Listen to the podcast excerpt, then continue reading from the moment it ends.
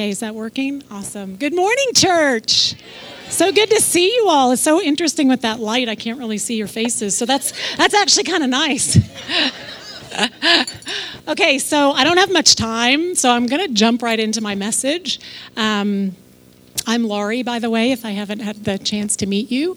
My husband Peter and I are super privileged to be really involved here at Resurgent. So, like I said, I'm just going to jump right in, but I just want to quickly recap um, two truths that we have been uh, hearing this month while we've been going through the, the book of Romans, because I really want to make sure you have those two truths nailed down before I go in today's message. So, first of all, is, is the free gift of salvation. It's exactly what it says it is it's free and it's a gift. You can't earn it, you can't do anything, it's all based on what Jesus did. The second thing that I want to make sure you have nailed down is that you are made eternally righteous from when you believe in Jesus Christ. It is the finished work of Jesus. It's, it's, uh, it, there's nothing that can separate you from his love. Okay, so as I, this, um, this series is called Living Free, a revelation of righteousness. And as I was preparing for this, I thought, you know, we can hear this grace message. We can hear it. We can even say that we believe it, that there's nothing I can do to earn my salvation. But it's the living free part that I think many of us struggle with. And what does that even mean? So, as I read through the book of Romans, I really started to look at the Apostle Paul. It's a letter that he wrote to the, to the believers in the church in Rome. And uh, he was formerly, formerly Saul. He, um, he was a man, he, not a deity, and he had flaws and struggles and issues just like we do. He had been a fierce enemy of Christianity. He persecuted the early believers in the early church. And Pastor Andrew recently even said that he was the equivalent of what we would now call a terrorist. And so, what can we learn from Paul? He was a guy who, once he encountered Jesus, he did a complete 180 from his old life, his old self. And he went on to become one of the patriarchs of the Christian faith, of the Christian faith. So the grace that he received was a free gift, but what can we learn from how Paul responded to that free gift of grace so that we too can live free? So I'd just like to pray before I jump into uh, the two points that I want to share with you this morning. So thank you, Lord Jesus. We thank you that you are here.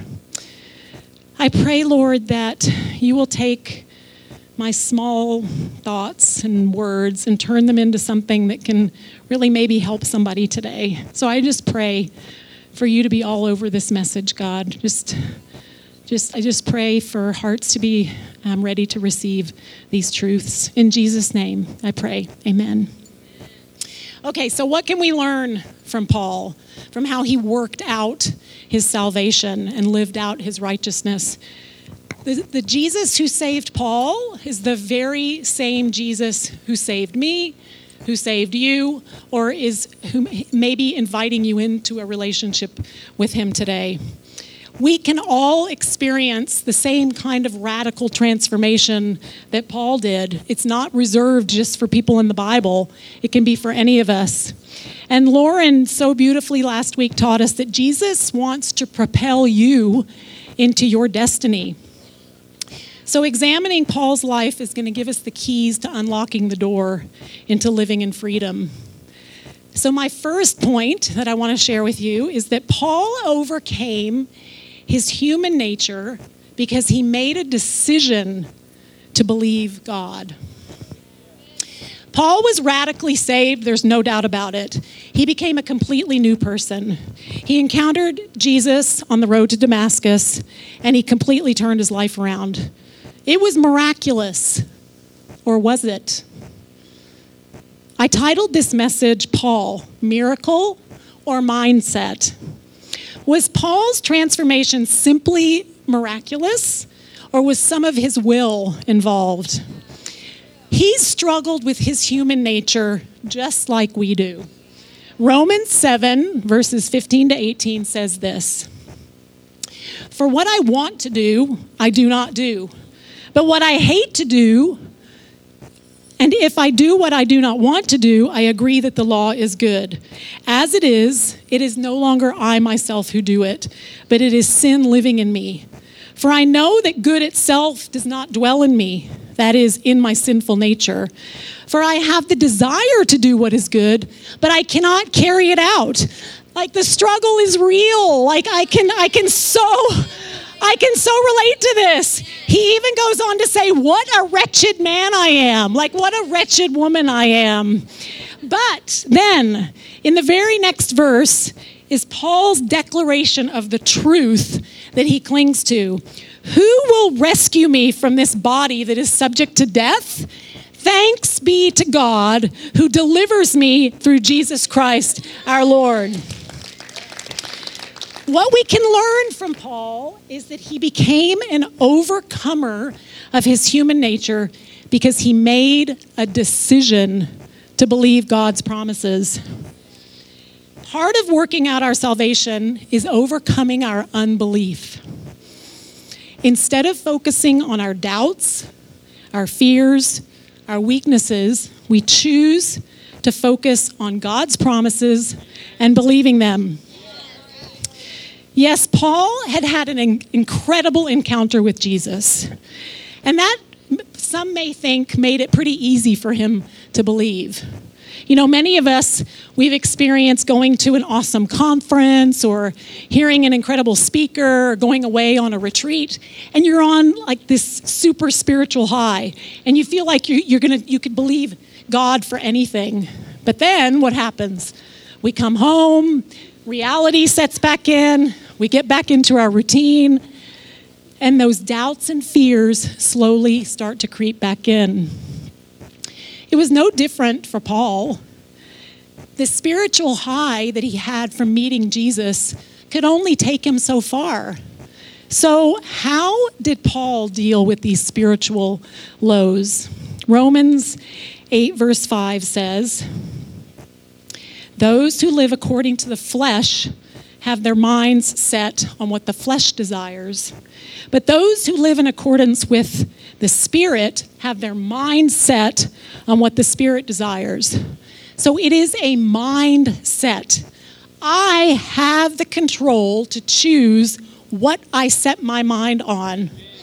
I can set my mind on my circumstances, my feelings, my fears, my doubts, or I can set my mind on Jesus and his promises.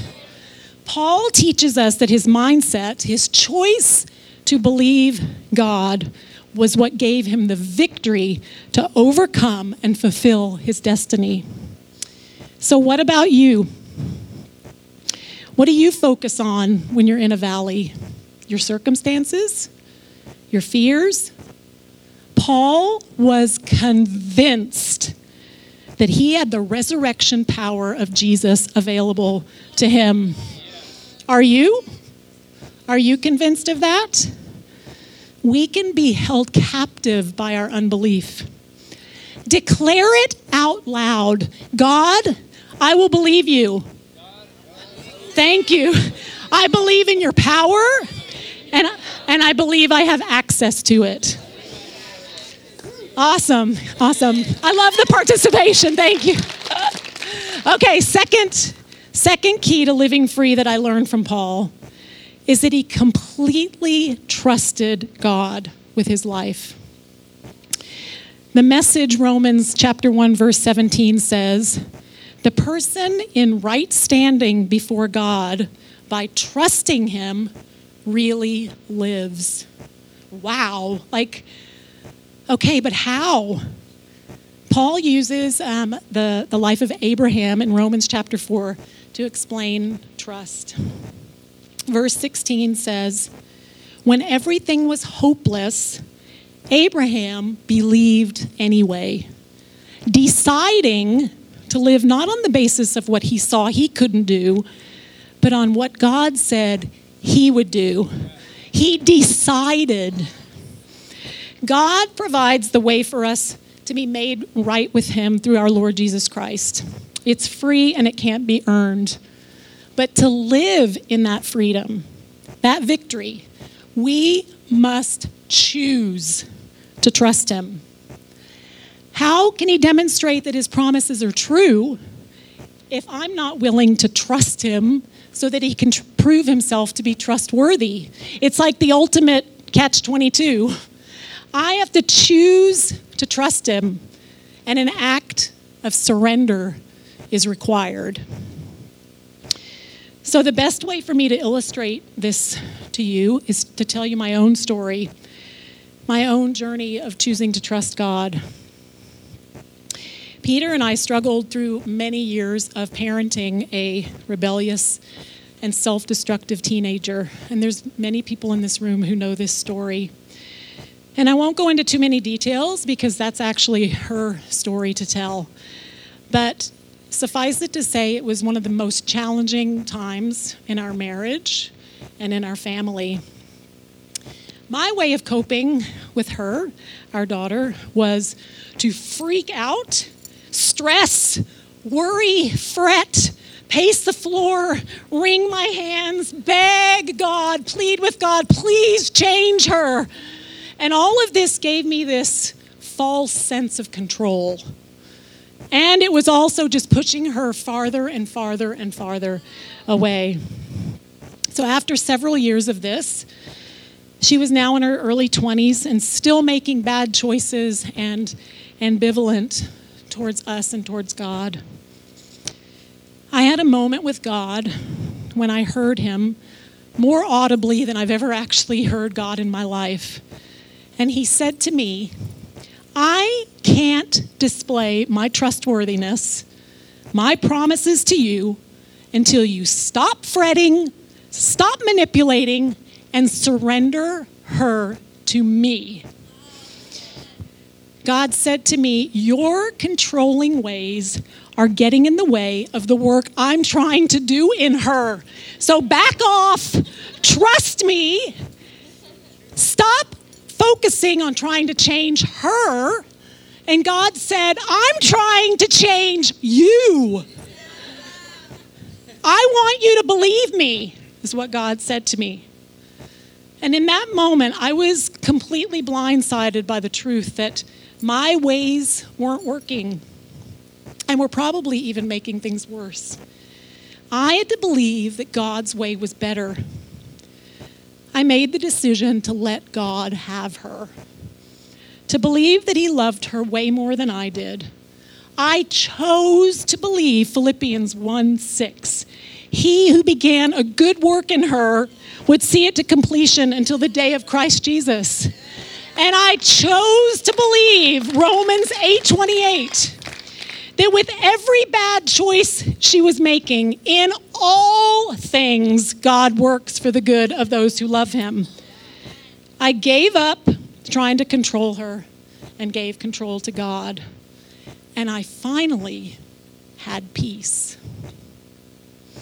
And over time, because I was no longer this insane, controlling, hysterical, obsessive mom, our relationship began to improve and she slowly turned her life around. And the miracle is that this did not start to happen until I decided to trust God with her. Trust is a decision. It's like a muscle, and the more we exercise it, the stronger it gets. So, what about you? Is there an area of your life that you're refusing to trust with God, to surrender to God? Are your ways of dealing with it actually making it better? Or just giving you a false sense of control? Or, like me, making the situation even worse? It's kind of like Dr. Phil's famous line How's that working for you? okay, are y'all ready to hear the hard truth? Like, I want to uh, say out loud to me, we're ready to hear the hard truth. God will most likely not change your circumstances, whatever that difficult thing is, if it's a relationship or, like for us, a strong willed child, an annoying neighbor, whatever. God will probably not change that situation until you change. Now, hear my heart on this and hear this in context. I am not saying that God, through the power of prayer, doesn't can change people or change situations. That is not what I'm saying. What I mean here is that God may not change your situation until you give up control and trust Him. To receive the miracle, the breakthrough, you have to change your mindset. You must make a decision to not set your mind on the problem, but set your mind on the problem solver. That is where you will find freedom and victory. God's word says in Isaiah 26 3, You, meaning God, will keep in perfect peace those whose minds are steadfast because they trust in you. And what I love about the Apostle Paul was his sense of urgency for his readers to have the, the revelations of truth. His readers would be us. It's not just for the church in Rome, this is for us too. He had a sense of urgency for us to get these revelations of truth. His heart literally broke for those that were still imprisoned by their unbelief. So I urge you, church, today to hear this truth. Belief is a decision, trust is a decision. Experience the freedom of living in victory by choosing to believe his promises and trust him with your life today. Thank you so much. I, I thank you. I invite Carlo up. Maybe stand for Carlo as he comes. Thank you. What an incredible word. Could we give Lori one more hand? So strong, Lori. So strong. Well, if you don't know me, my name's Carlo. I'm part of the key team here at Resurgent. I've been here since the beginning, and it's been an incredible honor and privilege to be a part of this church and just being able to see it grow and being able to grow here.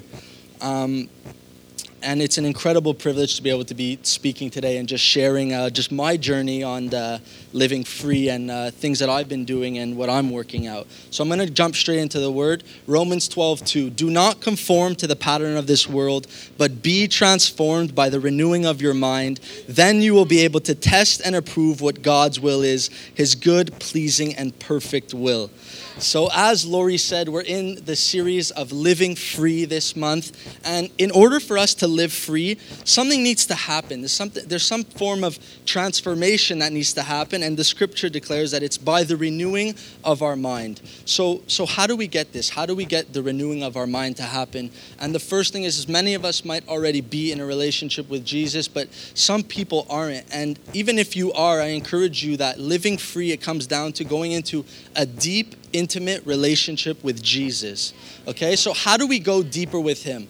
If I wanted to go deeper in my relationship with Julian, for example, who loves Julian here? If I wanted to go deeper with Julian, what do I have to do?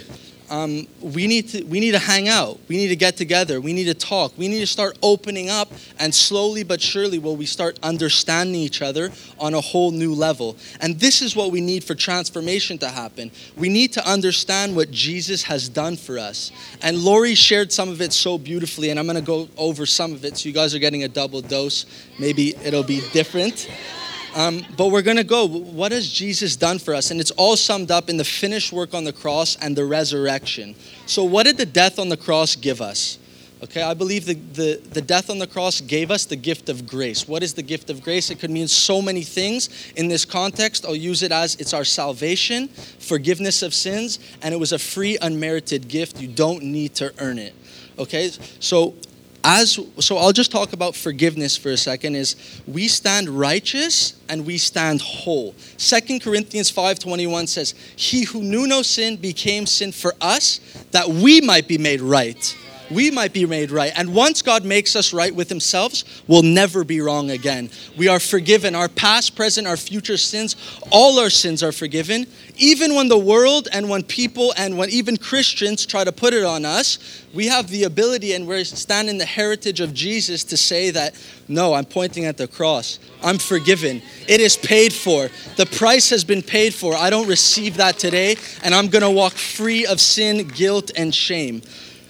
The next thing is we look at the resurrection, and this to me just represents that we have victory over our death, that we could rise above things. So, any illness, any anxiety, any stress, any addiction, any pain, we stand in the heritage that we could get up and move past it. The last thing is that these were given freely to us, a, a free, unmerited gift. We don't need to earn His love. We don't need to earn the forgiveness of sins. It is already done. Jesus says that we are seated at the right hand of the Father.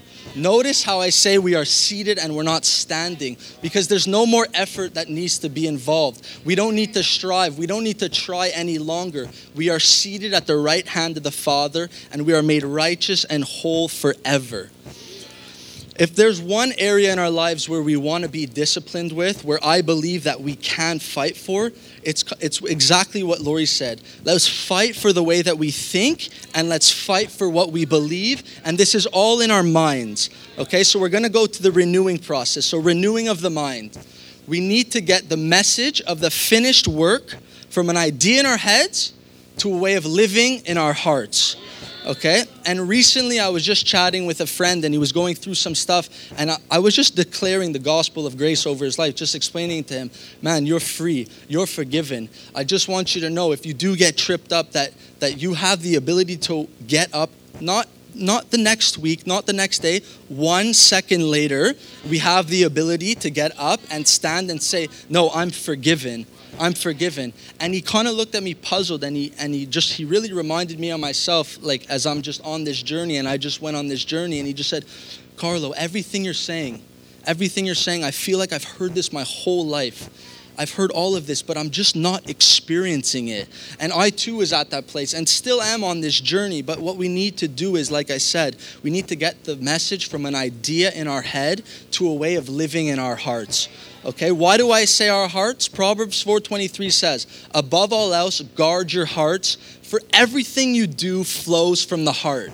Okay, so we're gonna look super practically on the ways to our heart, okay? This is not our physical beating heart, this is our spiritual heart, other known as our soul. So, what are the ways to our heart? What are the ways to our soul? Number one is what are we looking at? What do we see?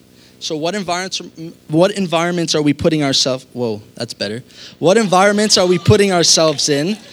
That what are we looking at? Number two, what are we listening to? What are we hearing? Who are we listening to? Number three, what are we speaking? What are we declaring out of my, our mouth and confirming? And number four, if we address the first three, we will address this one, but we can be super intentional with this as well as what are we thinking about? What's going through our head? Okay, so we're gonna look at Romans 12 2 again, but we're gonna go to the message. Okay, so here's what I want you to do God helping you take your everyday, ordinary life, your sleeping, eating, going to work, and walking around life, and place it before God as an offering. Embracing what God does for you is the best thing you can do for Him. Don't become so well adjusted to your culture that you fit into it without even thinking. Instead, fix your attention on God and you'll be changed from the inside out. How good is that? Readily recognize what He wants from you and quickly respond to it. Unlike the culture around you, always dragging you down to its level of maturity, God brings the best out of you, develops well formed maturity in you.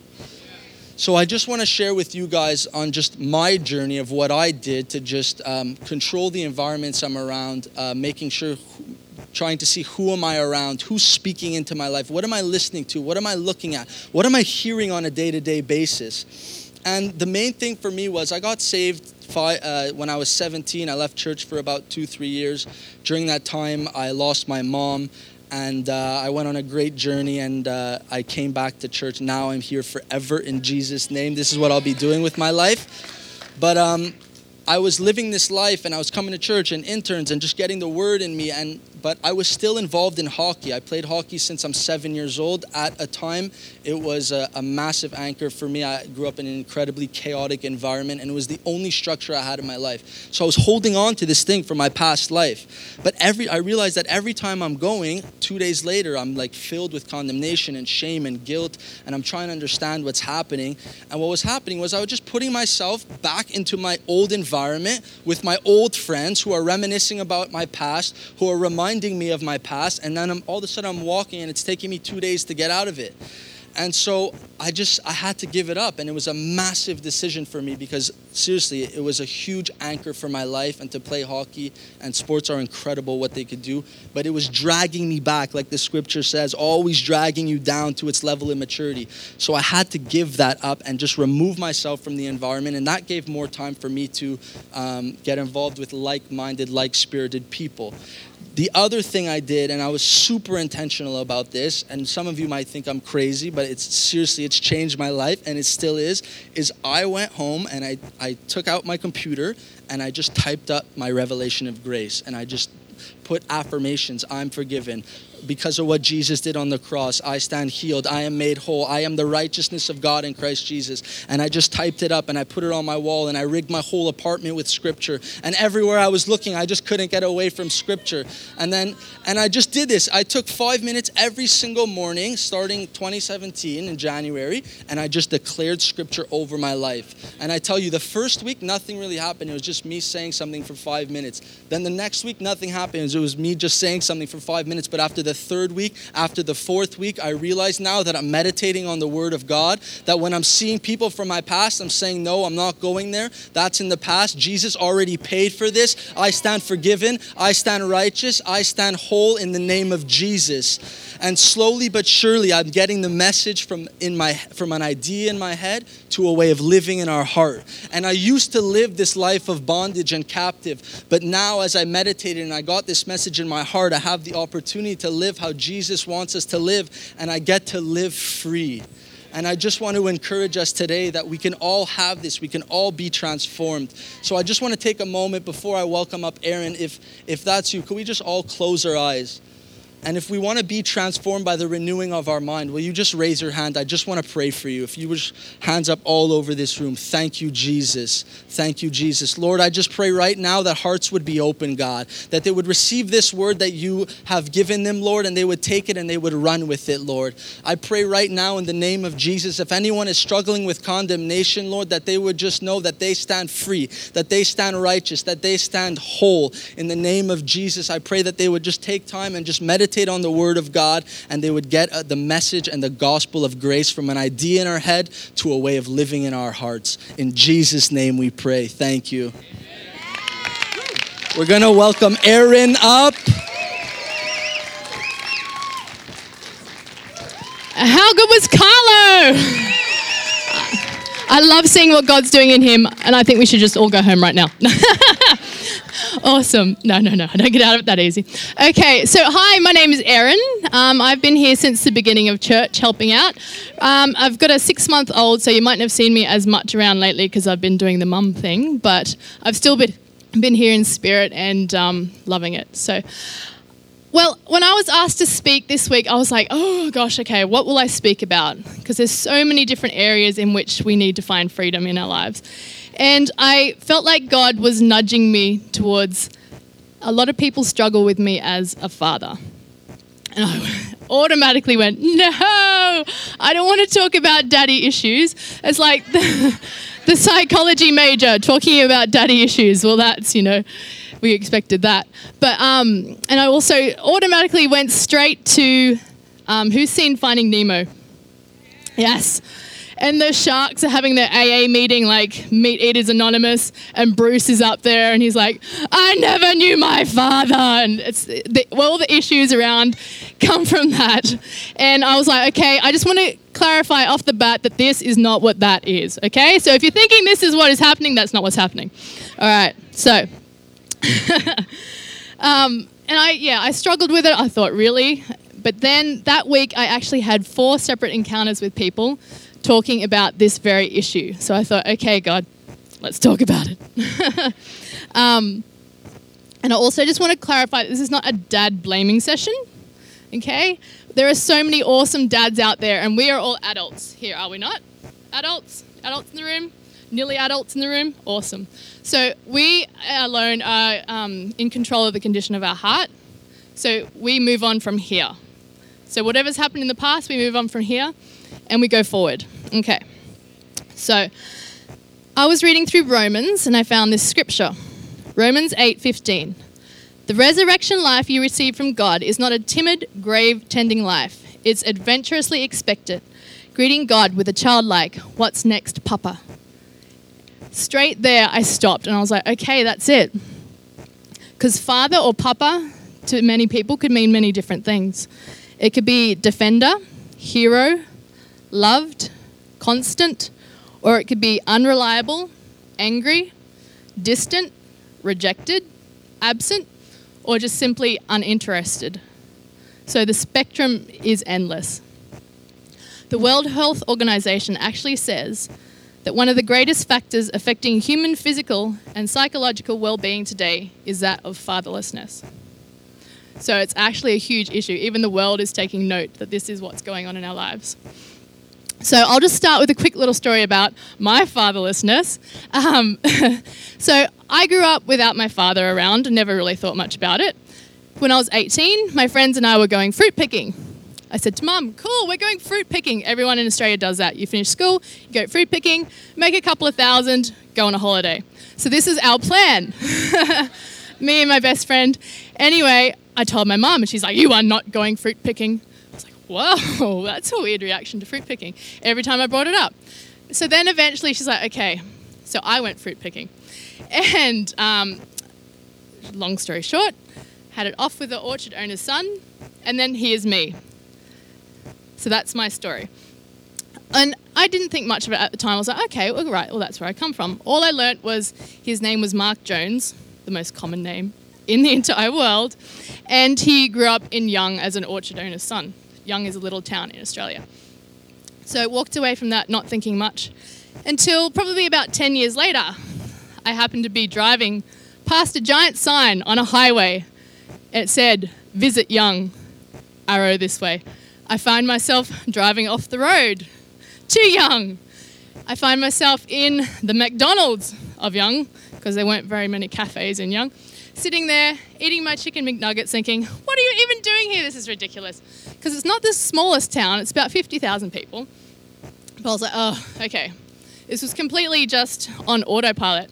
And then I can remember just thinking, okay, God, if I'm meant to meet him today, I'll go to one shop and I'll ask if anyone knows him. So I went to one shop, a little agricultural shop right next to McDonald's, as it is, and um, I'm talking to the shop owner. I'm like, "Excuse me, you don't happen to know a Mark Jones whose dad owns, a, owns an orchard around here, do you?" Um, somebody overhears our conversation. I know him. He lives at this address. Rah rah rah. I'm like, no. so I'm like, okay, all right, we're doing this. I ring my best friend. Okay, this is what I'm doing. This is the address. If I don't ring you back in an hour, please ring the police and send them. Because you never know what you're going to get in country Australia. It's true. Anyway, so I rock up. I'm from the country, so I'm talking about myself. Um, I rock up to this place, knock on the door, and this guy answers. And uh, he's Aboriginal, so he's quite dark skinned. I'm like, no, I think I've got the wrong wrong house. Anyway, he's like, oh no, he used to live here. He lives up now around the corner. He just built a house. Why? I said, oh well, if it's the guy I think it is, might be my father, might not, you know. He's like, oh wow, that makes us cousins. High five. I'm like, high fiving this guy, going, what?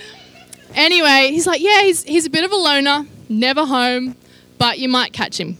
Give it a go. So get back in the car, and I um, rock up to the door, and it's sort of like this frosted glass, so you can see what's happening in there, but they can't see out, and you can't quite make out shapes.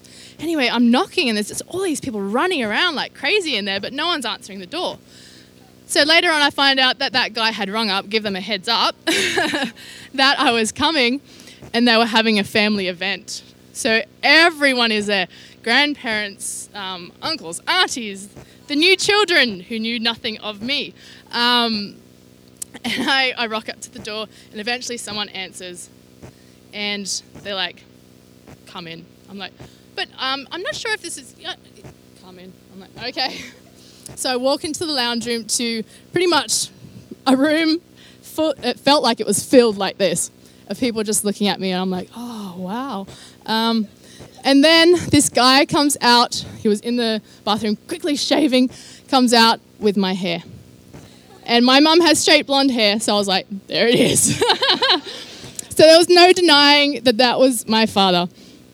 And anyway, so long story short, we spent, you know, an hour or two um, reminiscing, going over photos, catching up on what was. And um, also, funny note, this has nothing to do with it, but my mum rang while I was there. And I can never lie to my mum. I'm really bad at it. She's like, Erin, where are you? I'm like, oh, yeah, I'm on my way home, blah, blah, blah. Erin, where are you? I'm like, I'm in Young. She's like, don't you dare try and find him, Rara, you'll be so disappointed, all these sort of things. And anyway, I'm like, I'm in his lounge room. She's like, what? Anyway, um, but it turns out she was right. Like, it was awesome to meet him, but he was very underwhelming. He was very uninterested. He never tried to contact me again after that. But it was really cool because after that, I was thinking through it with God. The serendipitousness of just everything that happened to get me to that point, to meet this man. And afterwards, as I walked out, as I was driving home, he was talking it through with me. Um, that, see, I have everything in control. I am the one who was there when this person wasn't. I was the one that has seen you through all your struggles.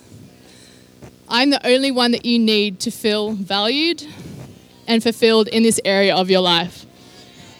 So, um, as underwhelming as it was, it was all put together, all orchestrated by God for that exact moment to give me that exact revelation. Because I thought I was whole in that area. I thought, oh, I'm all good, you know. I'm 24. It's not like I'm still looking for a dad. But there is still that underlying yearning in our hearts sometimes.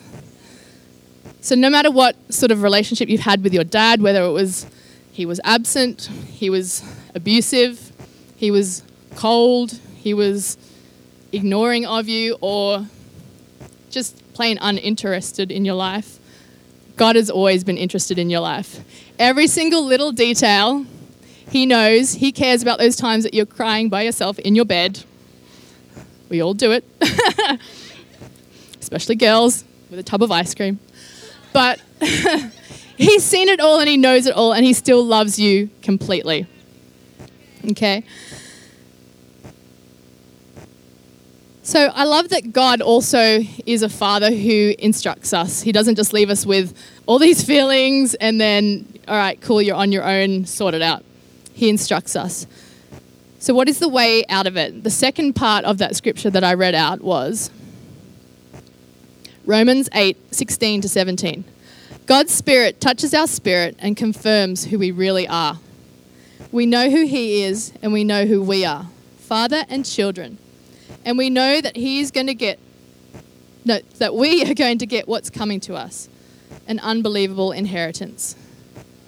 So that's it. That's exactly what it is. There's no striving in it. It's just coming to Him, maybe bringing your baggage, your distrust of His Father heart towards you, and just laying it all out in front of Him. God is literally waiting on the other end for you to bring it all to Him. And this is not something that you can just psychologically relearn, it's through relationship and through experience. God's Spirit is interacting with ours, and it's in worship, it's in relationship, and it's in time spent with Him. God wants us to trust Him completely and come freely, knowing that we are the delight of His heart. Like when I was young, I used to see people run up and sit on their dad's lap and just be so free in it. That's what God wants to do with you.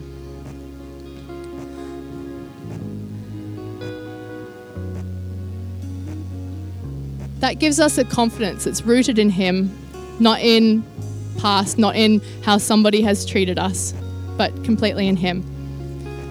So if there's anyone here who has been struggling with something like this in their lives, I'd like us to pray over it right now. So if everyone can close their eyes. If that's you, I'd just like you to lift your hand. There's no judgment in this at all. If you've been struggling with just being able to come to God as Father, completely free, we're just going to pray now. Thank you, God, that you are our Father. Thank you that you see us, that we matter completely, that you have gone to the ends of the earth for us. You do anything to defend us, God. Thank you that you are our Father and nothing can come between us. And God, we just pray that you'll just open up our hearts to be able to come to you in freedom, complete and utter freedom.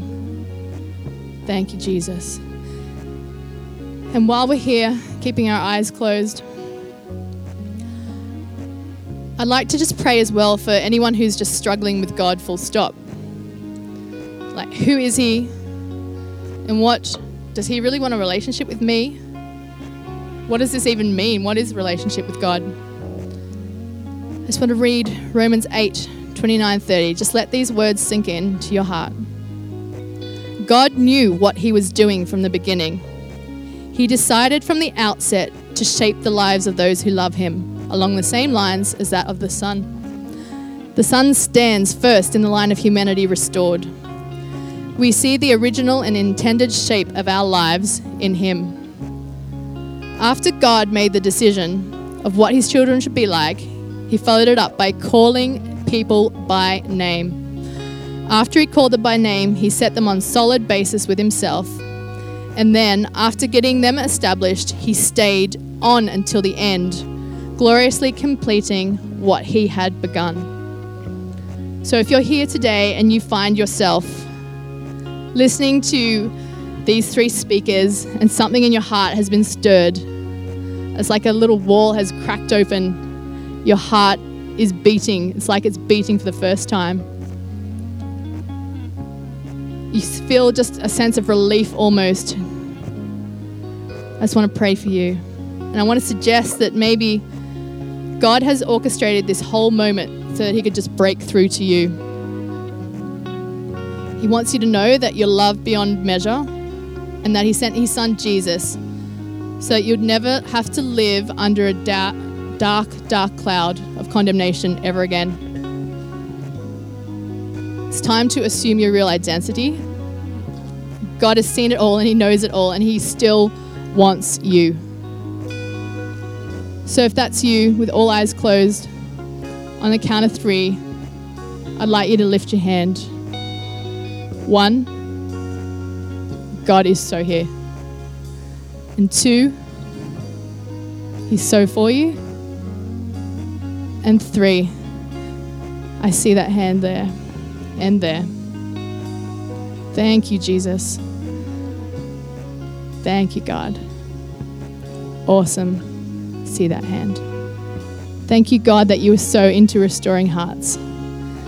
And I want us all to pray, everyone praying out loud together. Thank you, God, that you have come for me, that you have always been here for me.